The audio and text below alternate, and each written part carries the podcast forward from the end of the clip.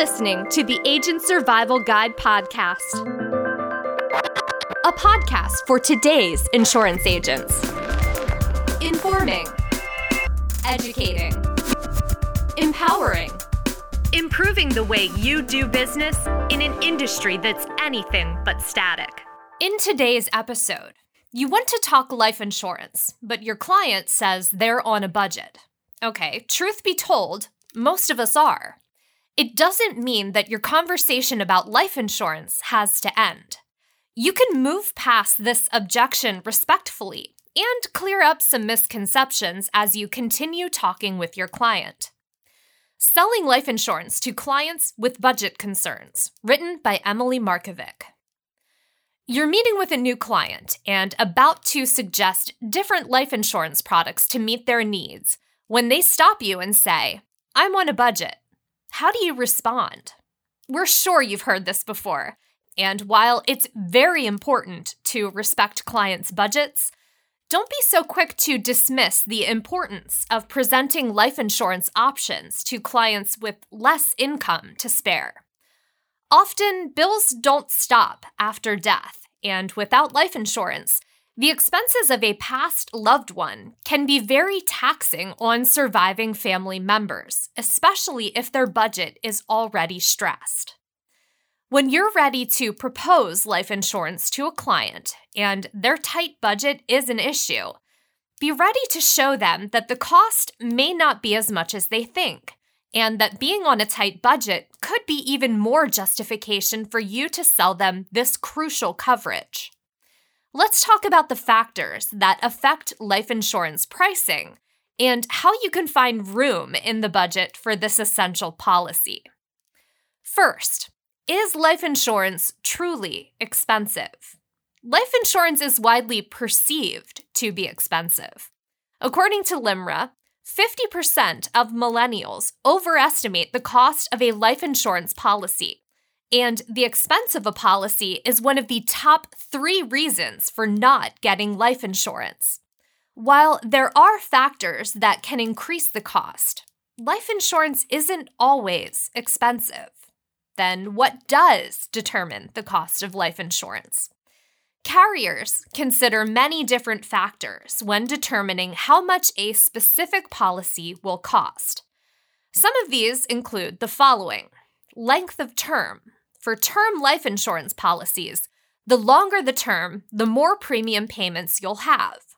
There also could be an increase in cost, since it's more likely a policyholder will pass away during a longer term than a shorter one.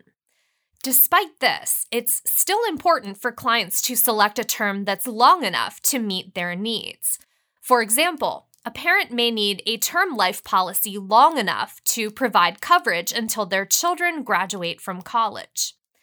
Consider this: 44% of millennials guess that a $250,000 term life policy for a young, healthy individual would cost at least $1,000. The cost is actually closer to $160 per year.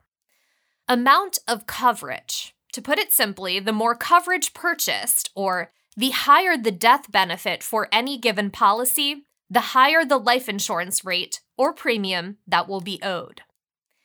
Age. As the most important factor determining life insurance cost, age can influence whether a person qualifies for life insurance coverage at all. Basically, the older the individual, the more they'll pay for their policy.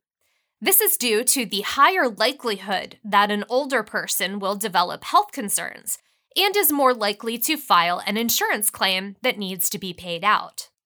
And a quick fact worth mentioning, the average life expectancy for Americans was 77.8 years old in 2020. How does gender affect the cost of life insurance? Studies have found that women tend to live longer than men, so therefore, they often have lower life insurance costs. What about personal health history? Life insurance carriers usually require a medical exam on the applicant before they can purchase a policy. The exam encompasses a review of the applicant's medical records to determine their current health and medical history. If the individual has a serious pre-existing condition, like heart disease, or has had one in the past, their premiums will likely be higher. Some other factors taken into consideration include weight, blood pressure, and cholesterol levels. People in poor health can expect to pay more for life insurance because they're at a greater risk of life-threatening health problems. Those in good health will usually have more affordable life insurance premiums. Another fact to keep in mind, 38% of millennials do not buy life insurance because they're afraid they won't be eligible for a policy. Family health history factors in too. Many medical conditions are hereditary, and even a familial history of one could raise an applicant's premium. Examples of genetic diseases include heart disease, high blood pressure, diabetes, and cancer. Next, smoking status. Smoking is a well-known risk and cause of cancer, heart disease, and other potentially fatal conditions. As a result, smokers or other tobacco product users typically pay more for life insurance. Last on our list, hobbies and occupation. Those who skydive, scuba dive, or engage in other potentially dangerous activities for fun generally pay higher life insurance rates as well. This is also true for individuals with high-risk occupations, such as firefighters. In addition to knowing what goes into the cost of life insurance, it's also important to know the advantages of carrying a life insurance policy. So, what are the benefits of having life insurance? It's crucial for members of low-income families to have life insurance because of how many ways a policy may be used. Benefit number 1, paying final costs.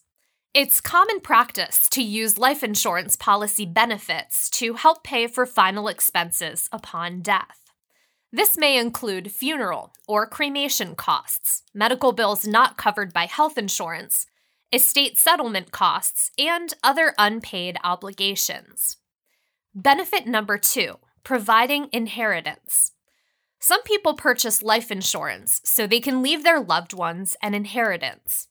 By indicating a beneficiary on a life insurance policy, the death benefit will go to the named individual, generally tax-free. It's important to note that depending on state laws, life insurance policy beneficiaries may need to pay an estate tax on inheritance they receive if it was paid to the estate of the deceased. Benefit number 3, paying off debt. Life insurance benefits can also give the policy owner's beneficiaries money to help cover expenses like a mortgage, college tuition or loans, credit card bills, or an outstanding car loan. Benefit number 4, living benefits. The living benefits of many life insurance policies can be very useful during health and financial crises due to their ability to accumulate tax-deferred cash value, excluding term life. This cash value can be accessed via cash value withdrawal, policy loans, or policy surrender, which is when a client cancels the policy to access the cash value in one lump sum.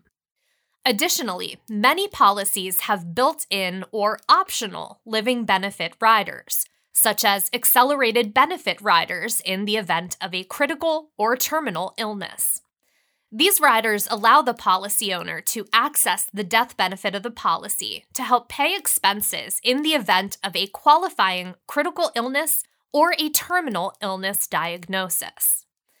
Also, sometimes policy owners can add a long-term care benefit to their life insurance policy to help cover expenses due to care facility stays or home health care costs that are not covered by Medicare or other health insurances. Typically, the policy's death benefit is reduced by the amount of the long-term benefit that is used.